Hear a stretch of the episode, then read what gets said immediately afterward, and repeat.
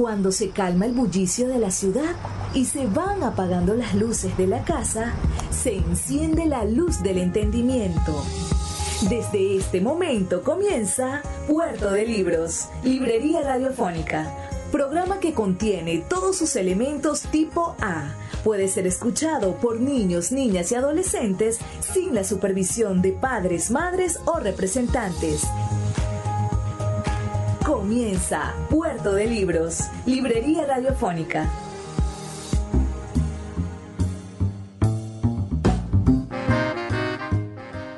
Bienvenidos a Puerto de Libros, Librería Radiofónica. Les habla Luis Peroso Cervantes, quien de lunes a viernes de 9 a 10 de la noche trae para ustedes este programa que hacemos con tantísimo cariño, con tantas ganas de transformar la realidad circundante, de darnos herramientas para construir nuevas realidades con la imaginación, la ficción, la fantasía, pero también con las ideas, esos ladrillos del futuro, las ideas, esos contrapesos contra que, le dan equilibrio al, mundo.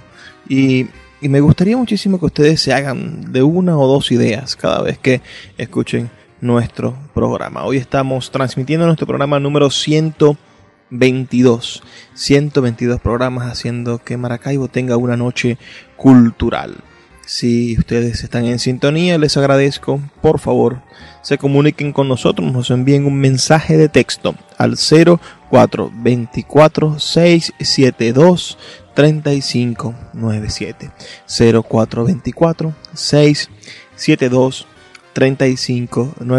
Ese es mi número de teléfono, el espacio a través del cual podemos empezar a interactuar, a hacernos amigos, a conocer más nuestras ideas, nuestras inclinaciones literarias y lo que queremos hacer con nuestra vida, con lo que queda de nuestra vida.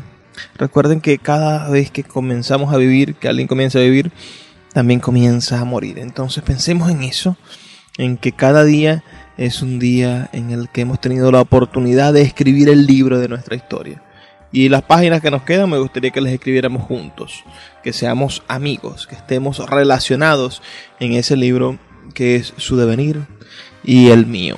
Así que tenemos una oportunidad de encontrarnos. También tenemos otra oportunidad por otros medios, quiero decir, que es a través de nuestras redes sociales arroba librería radio en Twitter y en Instagram. Son nuestros números, nuestros espacios de contacto, quiero decir, nuestros nicks, los espacios en las redes sociales para encontrarnos en Instagram y en Twitter. Pueden encontrarnos como arroba librería radio. También estamos en nuestra página web radio.puertodelibros.com radio.com.be, radio.puertodelibros.com.be, donde usted puede escuchar todos nuestros programas anteriores. Ya están allí cargados, depositados, son nuestro acervo ante el mundo para que usted pueda escuchar y disfrutar de todo lo que tenemos, ¿no? Y descargarlos, puede descargar usted cada uno de nuestros programas y compartirlo. Son de libre de tan libres, ¿no? Para que usted pueda disfrutarlo. Porque el conocimiento hay que, hay que liberarlo, hay que darlo, hay que entregarlo, hay que hacerlo posible. Hacerlo posible porque cada día, de cada forma diferente, hagamos que no siga sucediendo lo mismo, que no siga existiendo injusticia, que no sigan existiendo formas terribles de, de hacernos o deshacernos, ¿no? Como el hombre se convierte en una especie de máquina de autodestrucción. Bueno, el programa de hoy va a ser bastante entretenido. Tenemos una entrevista genial que nos brindó el historiador, profesor universitario, ex rector de la Universidad del Zulia y de la Universidad Católica Cecilio Costa, el doctor Ángel Lombardi. Creo que no tiene desperdicio ningún fragmento de esa entrevista. Vamos a escucharla en dos, en dos segmentos ahorita, al finalizar de hacer esta presentación y luego en, el siguiente segmento. Después vamos a escuchar un texto ah, brillante, ¿no? vamos a escuchar el último capítulo de Las Lanzas Coloradas de Arturo Uslar Pietri. Espero que sea también de su completo agrado. Ese texto de Urar Pietri, después lo vamos a estar reflexionando en nuestra última sección, en nuestra sección final. Que me gusta, me gustaría llamarla, me gusta llamarla esa sección ¿Cómo piensa la literatura? Porque si descubrimos cómo piensa la literatura, nosotros vamos a poder pensar mucho mejor. Y es lo que necesitamos, pensar mejor. Así que ahora vamos a escuchar los mensajes que tienen para nosotros nuestros anunciantes. Esas personas que hacen posible que Puerto de Libros, Librería Radiofónica, llegue a sus hogares de lunes a viernes de 9 a 10 de la noche por la señal de la 88.1 Radio Fe y Alegría de Maracaibo. Sultana del Lago Editores es una empresa zuliana de servicios editoriales. Nuestro catálogo tiene más de 100 títulos de autores nacionales e internacionales. Además, somos la única editorial que presta servicios de impresión bajo demanda en Maracaibo. No necesitas invertir en grandes tirajes. Tus lectores pedirán tu libro, nosotros lo imprimiremos y tú obtendrás regalías. Por ello, también editamos internacionalmente en Amazon y Google Play Books. Conoce más en nuestra nueva página web www.sultanadelago.com o siguiéndonos en Instagram como arroba sultana del lago.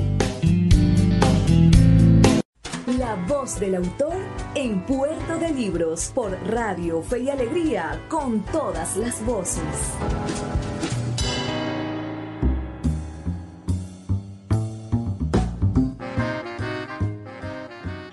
Hoy en nuestra sección La voz del autor tendremos nada más y nada menos que una entrevista con el gran Ángel Lombardi, uno de los intelectuales más comprometidos con nuestra ciudad y cuya labor académica lo ha llevado a los más altos estamentos de la vida universitaria. Nació en Italia, en Marcone Benevento, en el año 1943, pero desde muy niño vivió en Maracaibo y es el más zuliano de todos los zulianos que hemos nosotros conocido y reconocido. Es verdaderamente un hombre que ha adoptado esta tierra, la ha defendido intelectualmente y ha trabajado incansablemente por ella. Se graduó en la Universidad del Zulia en el año 1967, siendo de la primera promoción de licenciados en Educación, Mención Ciencias Sociales. Al año siguiente obtuvo una titulación en Filosofía y Letras de la Universidad Complutense de Madrid fue presidente de la Federación de Centros Estudiantes de la Universidad del Zulia en 1965, decano de la Facultad de Humanidades y, Educación de la Universidad del Zulia también en el año 1975 y fue rector de la Universidad del Zulia desde 1992. También desde 1998 hasta el 2017 fue rector de la Universidad Católica Cecilia Costa. Sin duda estamos al habla con uno de los hombres que ha vivido más intensamente el mundo universitario. Es autor de al menos 15 publicaciones bibliográficas y su voz se ha consolidado como referencia de la heterodoxia política en la región y el país. Profesor Lombardi, es un honor tenerlo en Puerto de Libros, Librería Radiofónica. Primero, quisiera que le diera un saludo a nuestra audiencia y luego que nos comentara cómo pasa los días en esta cuarentena. Saludos Luis, bueno y a toda la audiencia. Bueno, en la cuarentena eh, lo he asumido con mucha disciplina, eh, afortunado en cuanto que estoy acompañado por mi familia, nietos, eh, etc. Y más, más o menos siempre he tenido algún tipo de disciplina en mis horarios. Habitualmente en la mañana la dedico fundamentalmente a leer, em, mantener contacto con familia y amigos mm, con los medios electrónicos, vía internet, el Twitter, etc. En la tarde mm, normalmente comparto lectura y cine y dentro de una rutina de mm, algún tipo de actividad, compartir, etcétera. En fin, aburrido no, no he estado, pero evidentemente que el sentimiento de que esto mm, no puede ser normal ni convertirse en un sistema permanente de vida, evidentemente que creo que hay que pensar en que pronto vayamos recuperando una normalidad progresiva. Hay muchos pensadores de la actualidad que ven en la pandemia por COVID-19 una especie de punto de quiebre para la humanidad. Desde ya asumen que existirá una nueva normalidad, porque mientras no tengamos una cura o tratamiento efectivo, los repuntes infecciosos seguirán. Más allá de las medidas de distancia social, ¿usted cree que este episodio sanitario tendrá alguna repercusión en la conducta general del hombre? ¿O en menos tiempo del esperado conseguiremos la forma de continuar con el ritmo del siglo XXI? Creo que se ha exagerado eh, el, tradicional amarillismo mediático, el problema de fin de mundo, el apocalipsis, todo va a ser diferente. Las cosas en historia, en la historia no ocurren de un día para otro. Eh, evidentemente que eh, esto va a tener su impacto y sus consecuencias, pero básicamente la vida histórica, social, económica y política va a seguir su rumbo y su ritmo. Eh, una economía no se cambia de un día para otro, una sociedad no cambia sino en, siglos.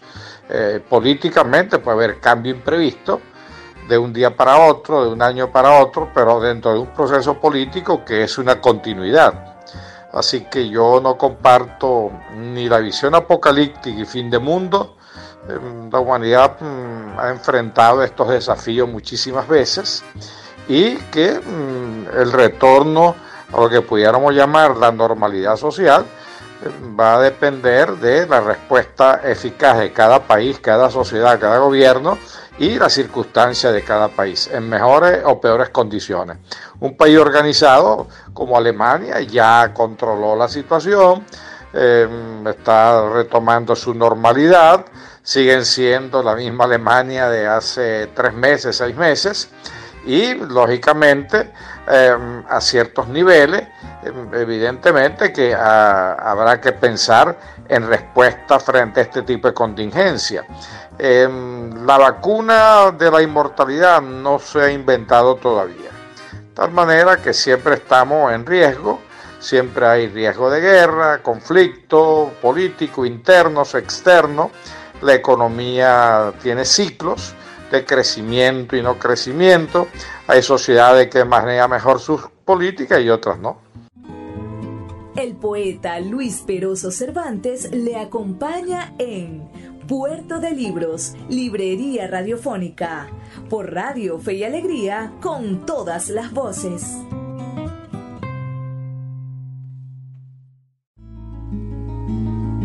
Escuchas Puerto de Libros, Librería Radiofónica, por Radio Fe y Alegría, con todas las voces.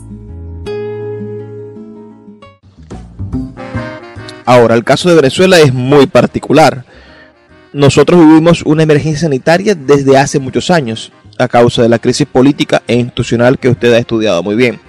La normalidad a la que retornaríamos en Venezuela no es tal. ¿Qué podría aspirar el venezolano después de superar estos dos meses de encierro? ¿Hay algo cifrado en esta nueva prueba que vivimos como sociedad? El problema de nuestro país, Luis, es complejo porque como tú muy bien apuntas, es de larga duración. O sea, una crisis del modelo petrolero rentista, ya en los años 80 se vio la sintomatología, después viene un proyecto hegemónico de poder que en el camino se convirtió en autoritario con proyección totalitaria y al final tenemos una complejidad que mm, simplemente las circunstancias actuales han agravado con la situación de emergencia general que provoca este coronavirus. Em, ahora yo creo que más allá de un plan de emergencia que evidentemente hay que asumir y con todos los apoyos de toda la sociedad y del exterior que pudiera obtenerse, no hay que perder de vista que el problema venezolano sigue siendo el desacuerdo profundo interno que hay y que eso pasa por una solución política que para mi gusto no puede ser eh, ni violenta ni de crisis eh, que se retroalimenta a sí misma, sino un acuerdo razonable de los factores políticos, protagónicos, protagonistas de este proceso, que son, en primer lugar, el gobierno nacional, eh, su partido político, el PSUV, los otros partidos de la oposición, y llegar a un acuerdo, pero en el entendido que el acuerdo no es para que continúe Maduro en la presidencia, por cuanto se ha dicho hasta la saciedad que él está usurpando eh, un periodo presidencial. En segundo lugar, el principal responsable de la crisis nacional no es ni, ni Dios, ni la naturaleza, ni el coronavirus, sino la irresponsabilidad de un mal gobierno que tiene de muchos años cometiendo errores garrafales. ¿no? Y por último, estos últimos 6-7 años definitivamente han sido catastróficos. Así que sin acuerdo político, pase lo que pase, seguiremos en circunstancias difíciles. En estos días compartimos en una emisión de este programa la lectura del libro El hombre en busca de sentido del psiquiatra Víctor Frank, quien sufrió siendo un joven médico las desventuras de ser procesado por los alemanes como judío y llevado a los campos de concentración. Es un libro corto y contundente en la manera en la que interpreta desde la psiquiatría la experiencia de ser deshumanizado. Uno de los puntos que trataba el doctor Frank era la transformación del hombre en pos de su supervivencia. Perdemos nuestros valores, nuestra identidad, los atributos sociales que nos definen cuando las circunstancias nos obligan a elegir entre seguir viviendo o aferrarnos a quienes somos. También decía Frank que quienes sobrevivieron tuvieron que hacer cosas que cualquier persona consideraría detestable. Si vemos la manera en la que se ha castigado al Zulia desde sus servicios públicos hasta la integridad cultural de sus infraestructuras y tradiciones, ¿qué clase de zuliano emergerá de esta crisis política? ¿Y qué valores cree usted que deberíamos salvaguardar para proteger la identidad del zuliano? Conozco el importante libro que tú citas, de Víctor Frank, eh, siendo muy, muy difícil la situación venezolana, eh, nosotros particularmente muy sentido en el Zulia porque aparentemente la crisis eléctrica de agua, etcétera, ha sido mucho más intensa que en otras regiones, pero este es un problema general del país eh, de muchos años, como ya decíamos en una respuesta anterior. Eh, pero mm, definitivamente no podemos comparar un campo de concentración de nazi con la situación venezolana. Eh, en aquella época había una guerra mundial, había un sistema absolutamente totalitario cerrado. Eh, el judío fue decretado su, su extinción como raza. Eh, y el encerramiento los campos de concentración no era una cuarentena, era un juicio final. De tal manera que mm, hay grandes, grandes diferencias, o sea, no hay que perder nunca la perspectiva de las magnitudes. Eh, mm, el zuliano no va a cambiar, ni el maracucho, ni el venezolano, de un día para otro, ni por el coronavirus. Ahora, de aquí deberíamos evidentemente que aprender eh, cosas, eh, tener aprendizaje.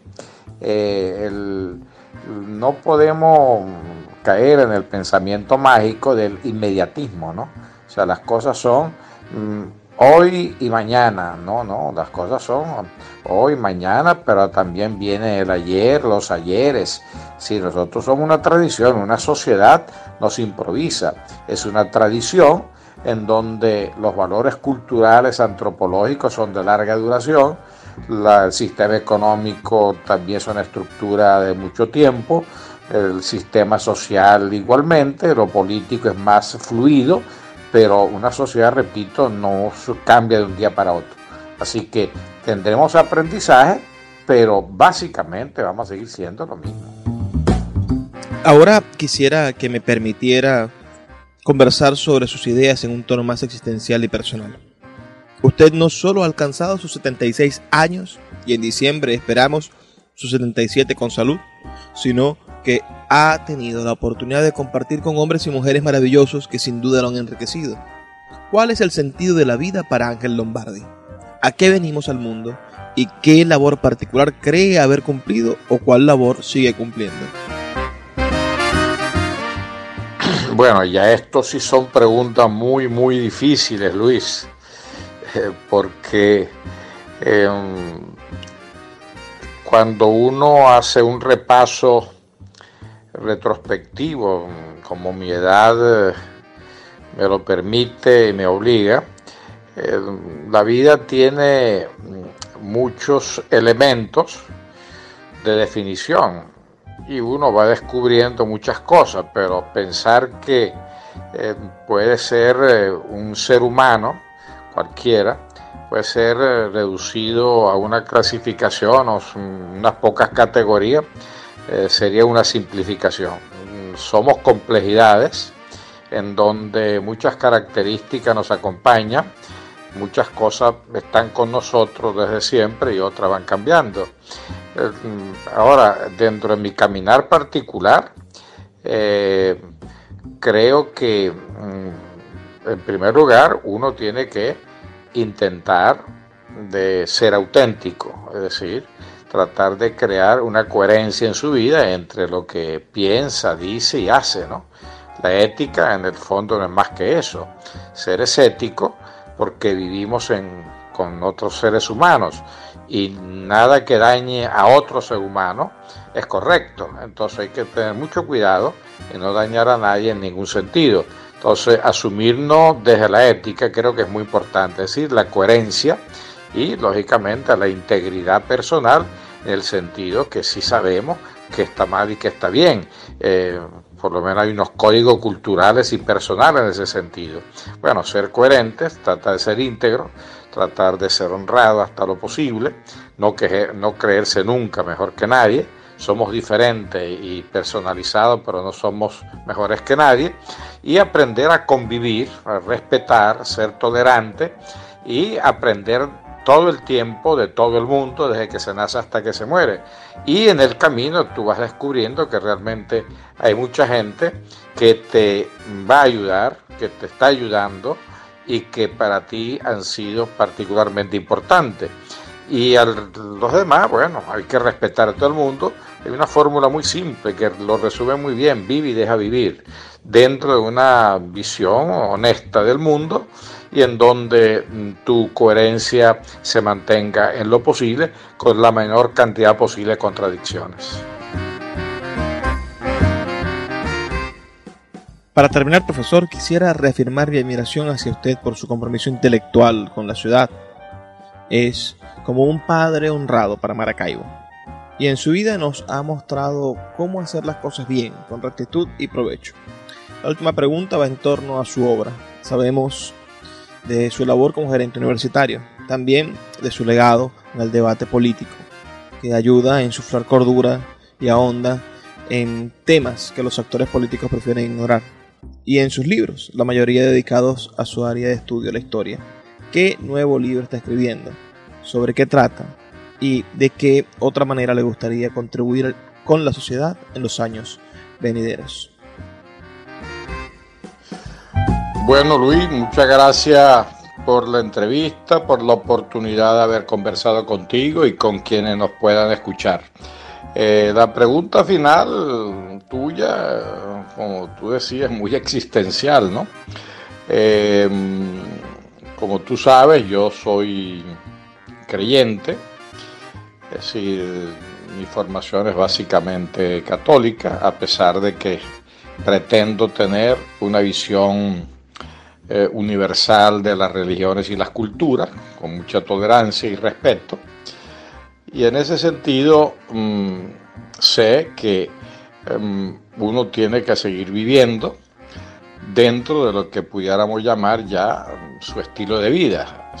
a pesar de que la edad me va a ir obligando a cambiar ciertos hábitos, hasta donde yo pueda, mientras mantenga la lucidez eh, y condiciones mínimas, voy a tratar de seguir siendo útil a las personas que me rodean, la ciudad donde habito, el país al cual pertenezco, en fin, y con una visión siempre mm, abarcante de humanidad. Yo creo que las diferencias son reales, antropológicas, culturales y son importantes, pero que realmente los seres humanos básicamente somos eh, los mismos en dignidad y libertad. Creo profundamente en eso. Eh, me mantengo activo, como ya tú sabes, hemos hablado, escribo, leo, veo cine, eh, trato de utilizar las redes de la manera más útil posible y mm, estoy en varios proyectos de escritura tú sabes que normalmente no se habla de lo que uno piensa escribir o publicar, pero bueno, eh, tengo varios proyectos sobre Maracaibo y el Zulia, la cultura nacional, de geopolítica a nivel global, una visión histórico eh, geopolítica mm, internacional, mm, hacer de seguimiento a la crisis venezolana, estar pendiente de lo que pasa en el mundo, voy ampliando lectura y haciendo relectura. Eh, en fin, mm, trato de mantener mis actividades de básicamente de servicio. Em, Romano Bardini, un filósofo importante, distinguía en la vejez dos etapas, ¿no? la, vejez y la senilidad. Mientras mm, estemos en la vejez, podemos ser útiles. Ya en la senilidad, evidentemente que lo más piadoso es que retirarse o que te retiren, porque ya tú no has, ya pierdes el control de tu vida. Pero gracias a Dios, creo que todavía estoy en la vejez. Eh, y bueno, y con mucha humildad y agradecimiento eh, uno depende mucho del acompañamiento de todos los demás y entre ellos pues están la familia, los amigos que te ayudan a vivir. Aspiro a seguir en ese sentido mm, sirviendo. Gracias, profesor Ángel Lombardi, por estar con nosotros en esta noche de Puerto de Libros, Librería Radiofónica. Agradecemos mucho a todas las personas que han estado en sintonía y a usted mismo por habernos dado la oportunidad de entrevistarlo, de conocer sus opiniones.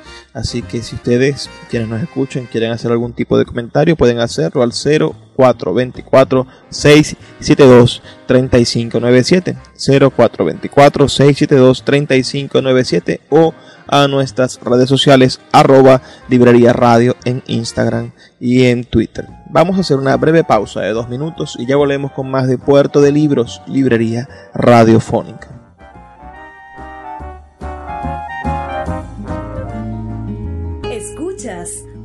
De Libros, librería radiofónica, por Radio Fe y Alegría, con todas las voces. Escuchas Puerto de Libros, Librería Radiofónica, por Radio Fe y Alegría, con todas las voces.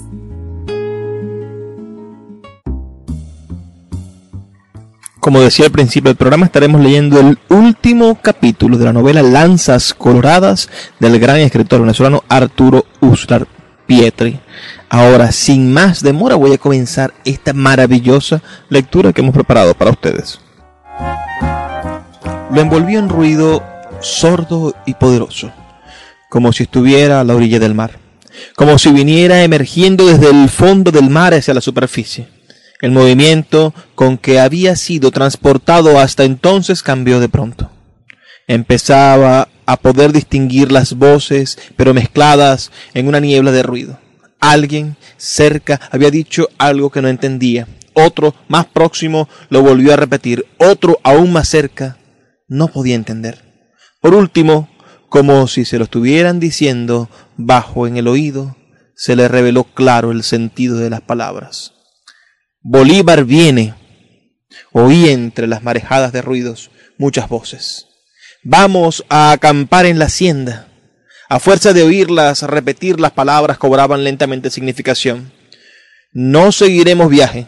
El general Bolívar viene. Bolívar viene. El libertador viene una palabra que sonaba más clara entre las otras, Bolívar. Con esfuerzo enorme, como para alzar un toro, abrió los ojos. La luz lo deslumbró. Era todavía presentación Campos, pero ya no estaba a caballo, y la lanza, buscó la lanza, pero al moverse un dolor espantoso lo venció. Estaba herido. Iba en una hamaca como los heridos Más allá de la hamaca veía el hombro poderoso del soldado que cargaba el extremo delantero del palo y más allá otros soldados a caballo y a pie con armas y en medio de ellos, rodeado por ellos, hombres de cara feroz, desarmados. No veía a los que estaban hacia atrás porque no podía volver la cabeza. Más allá de los soldados, el campo verde y, en el fondo, unos cerros azules. No acertaba a saber dónde estaba ni entre quiénes. Se recordaba a caballo en la batalla cargando una lanza, después aquella calle por la que se había precipitado sobre un grupo de hombres, recordaba haberse caído, nada más. Aquellos hombres hablaban de Bolívar. No oía gritos ni tiros y estaba herido. Debía estar preso. La sola idea de estar herido y preso lo exasperó. Quiso gritar, levantarse, huir, intentó moverse, pero el dolor de garras finas le hizo perder de nuevo el sentido. Ahora era un dolor desagradable, olor de trapo viejo, de cueva, de mal aire. Debajo de la mano sentía la tierra húmeda y fría. Abrió los ojos. Estaba en una sombra. Por la ventana pequeña y enrejada entraba luz y se veía una rama. Estaba solo. Creía encontrarse todavía entre los hombres extraños y estaba solo. Comenzaban a tornarle las rachas de recuerdo. Era presentación Campos. Estaba echado en tierra sobre una cobija, en la tierra húmeda. Carvajala, ¿estás allí? Todo silencioso. Aun cuando las heridas le dolían profundamente, lograba articular palabras. Carvajala, los rincones estaban cubiertos de sombra y olía muy mal. Carvajala. Ella estaba siempre al pie de la cama. Era una mujer buena. Le habría llamado el coronel Zambrano. Carvajala. Bolívar viene. ¿Quién lo ha dicho? Recordaba haberlo oído. Recordaba la hamaca, el camino. Viene. Iba a verlo. El hombre por quien se hacía la guerra, contra quien se hacía la guerra, a quien iba a derrotar. Tal vez lo habría derrotado ya. Quizá venía preso preso. Era el que estaba preso. Él, preso y herido en aquella cueva. Lo habían hecho preso los insurgentes. Ahora lo matarían y más nunca podría volver a la guerra. El mal olor continuaba molestándolo. Era un hedor particularmente repugnante. El olor del dormidero de los esclavos. Olor de carne floja y hedionda recordaba el altar. Cuando pasaba por la puerta del repartimiento de el altar, olía lo mismo, y era bajo y grande y oscuro lo mismo, y con un tragaluz pequeño tuvo la evidencia de estar en la hacienda, Asusaba los ojos y reconocía la habitación. Eran las mismas paredes, el mismo techo. Estaba en el repartimiento de los esclavos de el altar. Estaba tirado en el suelo como un esclavo. Se sintió lleno de desesperación. Estaba en el altar. Por el ventanillo entraba la luz y una rama de árbol, la misma luz que afuera iluminaba el trapiche y el campo y las distancias verdes y solas y la ruina negra de esa casa incendiada. Esclavo cobarde, quien hablaba. Estaba sobre la tierra como un esclavo, se veía el brazo desnudo, la carne oscura como la sombra, como la tierra, la carne florecida de heridas, la cabeza llena de ruido. Todas las avispas, todas las abejas, todos los zancudos están en la sombra.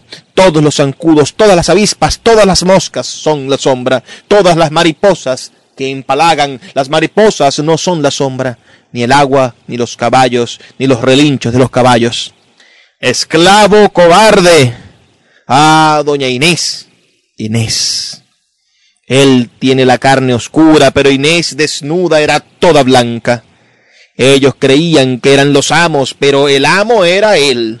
Doña Inés, que cantaba canciones de amor, don Fernando, que hablaba de la República, el inglés, que creía que la guerra era como sacar una cuenta. El amo era él podía violar a las mujeres, incendiar las casas, matar los hombres. Era un macho. Yo haré real en la guerra, Carvajala. Los godos tienen una bandera colorada y gritan ¡Viva el rey! Los insurgentes tienen una bandera amarilla y gritan ¡Viva la libertad! Ah, Natividad, La patria es puro suspiro. No hay que enamorarse, sino para ajustarle a la mujer. Doña Inés lloraba. Después de tanto gritar, lloraba. La Carvajala lloraba. Las mujeres no saben sino llorar. Pues estaba herido y preso. Debía estar fuera, libre, con su lanza. Lo habían cogido los insurgentes.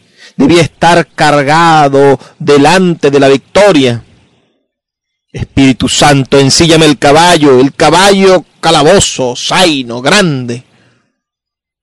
Caballo de coraje, bien bañado, bien peinado, caballo lindo, como mujer bien peinada, como una mujer bien peinada, que llega linda en un caballo lindo.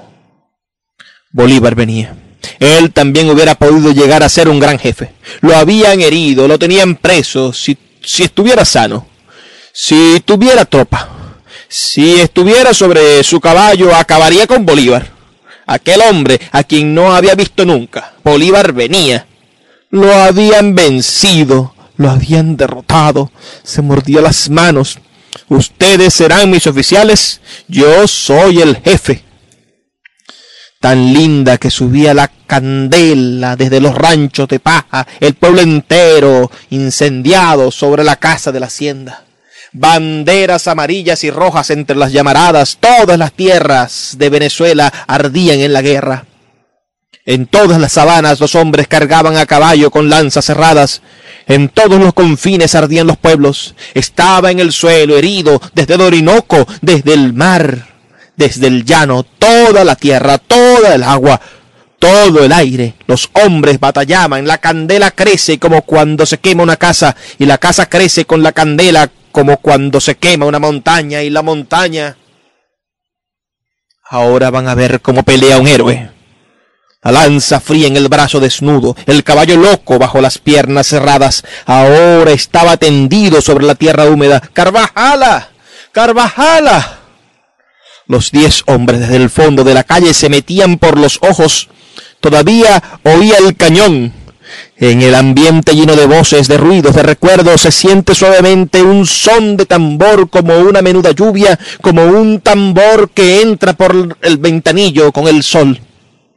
Sonido de tambor que se aproxima y estremece las cosas.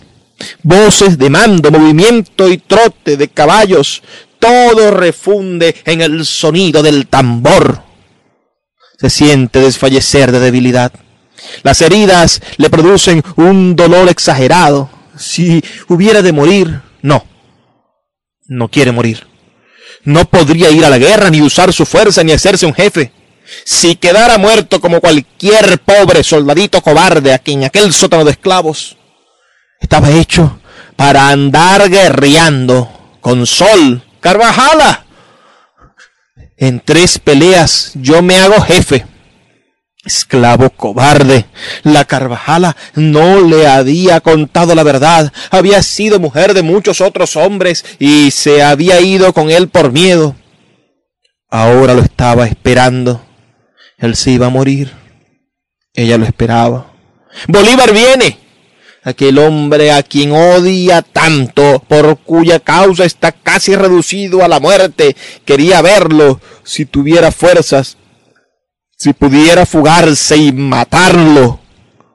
Afuera el tambor arrecia y domina todos los otros ruidos. Se oyen a lo lejos voces desaforadas, el movimiento de las tropas se hace más sensible, se siente como si desfilara la caballería, la guerra ya no puede ir a la guerra, ahora está inutilizado. La guerra para ganar tierras y dominar ciudades, la guerra contra los insurgentes que hablan de cosas de locos y que serán destruidos, la guerra contra Bolívar. Bolívar viene. Allá a lo lejos se va a caballo. Se ve a Bobes, un hombre atrevido. Se ve a caballo a Bolívar él no lo ha visto nunca. Una caballería firme al frente. Natividad, Cirilo, nos fuimos. Entrele a plomo, entrele ligero. Los que tienen miedo se quedan. Los muertos se quedan, las manos de los muertos y las caras de los muertos ya no le entran a plomo. Unos pelean por el rey y otros por la independencia. La patria es como las mujeres. El tambor atruena en el espacio. Son cuatro, son diez, son veinte tambores golpeando furiosamente. Aquel son estremece las carnes y la sangre enloquece en el fondo de la carne, la carne morena como la sombra, como la tierra.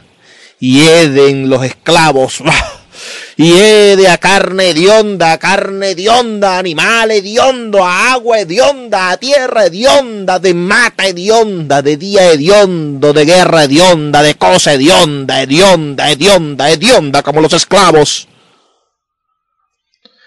Se oyen voces claras que se despeñan por el hueco estrecho de la ventana y hacen resonar todo el interior. ¡Viva el libertador! Viene presentación Campo siente que está llegando, que en algunos instantes va a pasar cerca de él, del otro lado de la pared. Un escalofrío le hace vibrar los nervios, todas las voces, todos los tambores, todos los cascos de los caballos. Viene el libertador. Viene aquel hombre que lo ha obsesionado, que lo ha obsesionado todo con toda la tierra de Venezuela. Está llegando, va a pasar junto a él, podrá verlo pasar a caballo. Haciendo un esfuerzo le verá la cara por entre las rejas del ventanillo. El griterío inunda las paredes, el techo, la sombra y fatiga el delirio del herido. Siente el hervor en la sangre de la sombra de la tierra. Pasa como legiones de alas por el aire todo se estremece, comprende que está llegando algo que no va a ver sino una sola vez en su vida. Afuera las voces llegan al paroxismo, rueda, rueda y crece, crece como una rueda y llega. Se aproximan inminentemente, resuenan junto a la pared, llegan a la ventana, estallan por ella. ¡Viva el libertador! Aquel es el momento. Lo siento llegar, ha llegado, está pasando junto a él en aquel instante como una fuerza, como para llevarse diez hombres con la lanza. Empieza a levantarse. El dolor lo atraviesa, se alza lentamente, se va incorporando, le parece flotar entre los gritos, está llegando, va a verlo, va a verlo a él, está llegando, está llegando a él, ya, ahora, ya. ¡Viva el libertador! Ya los gritos resuenan como dentro de él mismo. Sus ojos lo verán. Ahora van a ver cómo pelea un héroe. Está en cunclillas en el suelo, penosamente, lentamente, inacabablemente su mano ha ido rematándolo, remontándolo, como una cabeza de serpiente, hasta que los dedos verdosos de palidez se encerraron en el barrote, aún falta. La tempestad de voces lo zarandea. El chorro de luz le baña la garra contraída sobre el hierro. Ya sus dedos lo están viendo. Continúa el esfuerzo con una infinita calma dolorosa. Sube, ya va a llegar. Faltan apenas, apenas un tirón más. Todos los tambores giran en el espacio pintarrajeado. Los gritos socavan la tierra. Llega, llega, va a verlo, todos los tambores y todos los gritos vuelan, está allí, ya a sus ojos rosa el borde de la ventana, aún más, un infinito frío lo golpeó de pronto, el sótano se llena de colores vertiginosos, Don Fernando, Doña Inés, los tambores han saltado dentro, Carvajala va a llegar, un gran frío le cala el dolor de las heridas, a la carga a todos, Todavía era presentación Campos. ¡A la carga todos! Suavemente dejó resbalar la mano de la reja y fue a desplomarse sobre la tierra húmeda. La carne pesada de la muerte. El poeta Luis Peroso Cervantes le acompaña en Puerto de Libros, Librería Radiofónica, por Radio Fe y Alegría, con todas las voces.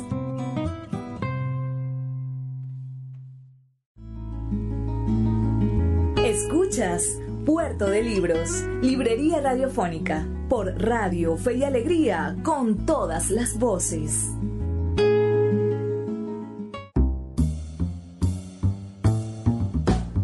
hace unos minutos acabamos de escuchar el capítulo final de Lanzas Coloradas de Arturo Uslar Pietri, nuestro único escritor ganador del premio Príncipe de Asturias de las Letras. Esta novela, publicada en 1932, es una de las obras maestras de nuestra literatura y narra un momento bastante interesante de, el de, la, de la independencia venezolana. Los personajes son Fernando, el, el jovencito, el señorito, que tiene alguna relación histórica con el sobrino de Bolívar, con Fernando Bolívar.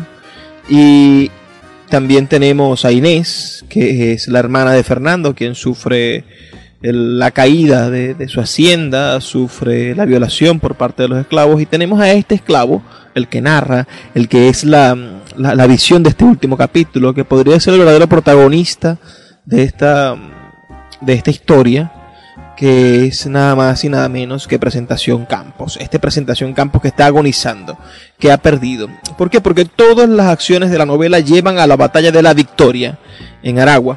Eso, esa batalla que nosotros conocemos como la batalla del Día de la Juventud. Parecía que estos personajes, tanto Fernando como Presentación Campos, estaban en los lados equivocados de la historia. Presentación Campos haber sido un líder o un esclavo en pro de la revolución, en pro de la república. Y Fernando parecía haber sido más acorde a ser un hombre que defendiera los intereses de la corona. Pero estaban en lugares equivocados de la historia. Y por eso cada uno, por la falta de compromiso con sus causas, fallecen. En el capítulo anterior a este que leímos, muere en la batalla de la victoria asesinado, bueno, en, la guerra, el, joven Fernando. Vemos muchas cosas eh, eh, increíbles, ¿no? Es decir, este, este presentación Campos que al final de su muerte, que en su agonía, antes de, desaparecer, de, morir, se, se, encuentra con un Bolívar que no puede ver. Bolívar primero como un Mesías, ¿no? Como como ese ser esperado, como ese ser que posee la salvación, como ese al cual nosotros no pudimos escuchar. Entonces Presentación Campo no tuvo la oportunidad de convertirse a la, revolución patriótica de Bolívar. Y, y como nunca conoció bien el significado de la guerra, porque no se pelean por intereses, tal y como lo hizo Fernando, que peleó por los intereses para mantener su fortuna y acrecentarla porque sus familiares estaban relacionados con la independencia. Y lo mismo hizo Presentación Campos, que peleó por sus intereses, por su libertad, por su deseo de transformarse en un caballero, de transformarse en un hombre libre, y se unió al primero que pasó, que fue Bobes. Entonces, ese, esa, esa estructura de pelear por intereses y no por ideales los llevó a la condena, a la muerte. Sí creo que es una constante en nuestra naturaleza histórica venezolana, el hecho de que cada vez que nuestros líderes, que nuestras estructuras de pensamiento, cada vez que nosotros nos apostamos, nos damos, nos entregamos a las causas por intereses, llevamos esas causas al fracaso. Somos partes de, de ese rompecabezas, somos parte de ese rompecabezas terrible que transforma, que acaba, que traiciona las causas y hace que estas causas fenezcan. Es lo que sucede con la causa bolivariana, es lo que sucede con las causas patrióticas de toda la historia de Venezuela. Cada vez que el interés, que el deseo desmesurado de riqueza, cada vez que los hombres, que los venezolanos vendemos nuestro patrimonio intelectual, nuestra moral, nuestras costumbres, nuestros derechos, cada vez que vendemos lo que somos por algunos por una caja de comida, otros por por un, por un cargo en un espacio público, por una beca. Y, bueno, y para usted de contar eso en, los últimos tiempos, pero anteriormente, bueno, por un Dodge Dark, cuando, cuando Carlos Andrés Pérez, por, por un crédito habitacional, por, por, por cualquiera de esas cosas que sucedían y que tenían que ver con el país, con parte fundamental del país, pero de una forma de, de, de, de de compra, venta, para mantener a los corruptos en el poder, para mantener a aquellas personas que no tienen la moral suficiente para decir, tengo las manos limpias, aquí están mis cuentas de banco, esta es mi casa, vale esto, y yo entré a la política teniendo este carro, me voy de la política teniendo este otro carro. Pensemos en, en, Pepe Mujica, que anda en su Volkswagen, ¿no? Es decir, yo entré a la política teniendo un Volkswagen y salgo de la presidencia de Uruguay teniendo un Volkswagen. ¿Qué sucede con nosotros? ¿Por qué necesitamos nosotros ser como Fernando o ser como Presentación Campos y andar en la búsqueda desmesurada y solamente cuando ya es imposible volver atrás nos damos cuenta de que estamos equivocados?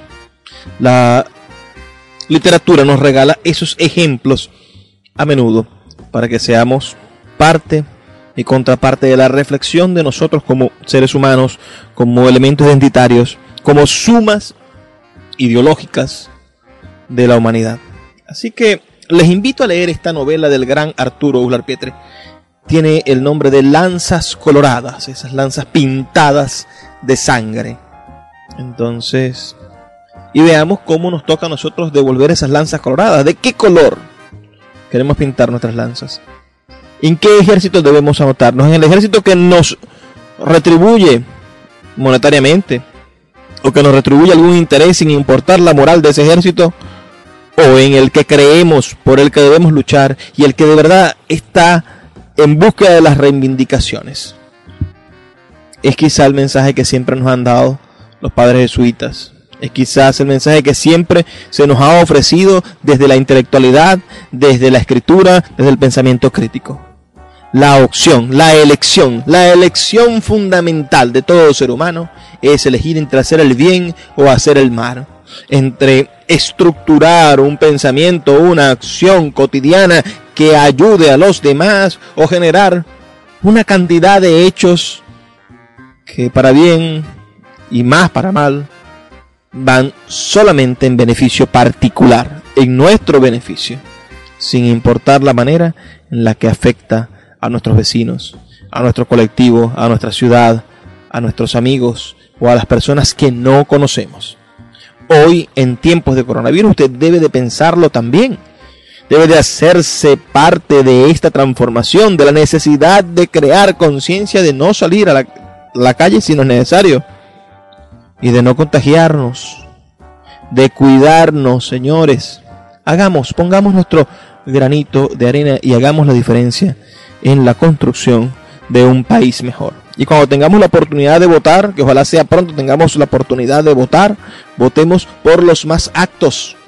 Votemos por las personas que tienen la capacidad de transformar y cuyos ideales sean genuinos. No votemos más por aquellos que intentan comprarnos. Y esto usted dirá, pero qué, ¿de qué estamos hablando? Estamos hablando de política o de literatura, estamos hablando de literatura, porque la literatura es identidad. Pero cuando leemos, formamos criterio.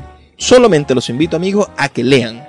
Vamos a leer, porque al acumular ideas, ideas que vienen a través de la lectura, esas ideas nos van a dar a nosotros un banco de datos, una cantidad de saberes que vamos a poder utilizar en el día a día. Eso se llama criterio lectura crítica o criterio, como decía el gran Simón Rodríguez. Agradezco mucho su audiencia, que estén con nosotros de lunes a viernes, de 9 de la noche, por esta señal de radio Fe y Alegría 88.1 de Maracaibo. Recuerden que pueden escribirnos un mensajito de texto al 0424 672 3597 0424 672 3597 para reportar su sintonía, decirnos qué les pareció el programa de hoy, si están de acuerdo con lo que hemos dicho, qué capítulo o qué parte de la literatura les gustaría que tratáramos en los siguientes programas y que seamos parte de esta comunidad de lectores, de estas personas que hacen posible que Puerto de Libros sea un espacio para todos, que sea un espacio de encuentro, de educación, de formación, de intercambio y de apertura, porque es nuestro gran objetivo, ser parte de una gigantesca puerta abierta, una puerta abierta al conocimiento, a la familia, al entusiasmo, a la alegría. Así que también pueden ustedes seguir en nuestras redes sociales, arroba librería radio en Twitter y en Instagram. Son dos espacios en las redes sociales que tenemos para ustedes. También está nuestra página web, radio.puertodelibros.com.be, donde se encuentra todo el acervo de nuestros programas, uno y cada uno de ellos. Estos 121 programas que hemos realizado y que ahora llegan a ustedes con este 122 que hacemos con tantísimo cariño, hacemos con tantísima ilusión y que hemos dejado con, con cosas para ustedes para todos ustedes. También pueden buscar algunos de nuestros programas en YouTube. Hay cierto material seleccionado disponible para que ustedes puedan también difundirlo, compartirlo con sus teléfonos. Señoras y señores, ciertamente la literatura nos hace más grandes, nos da la posibilidad de, de ser parte de ese club privilegiado de almas que viven, sueñan y demuestran que lo humano vale la pena, que lo humano es profundo, duradero, hermoso. Voy a dejarles una brevísima, brevísima canción. Vamos a escuchar una brevísima pieza de Beethoven. Corta, un minuto, un toquecito. Y después vamos a escuchar los mensajes que tienen para nosotros nuestros anunciantes. Pero no puedo despedirme sin antes decirles lo que siempre les dejo dicho. Por favor, sean felices, lean poesía.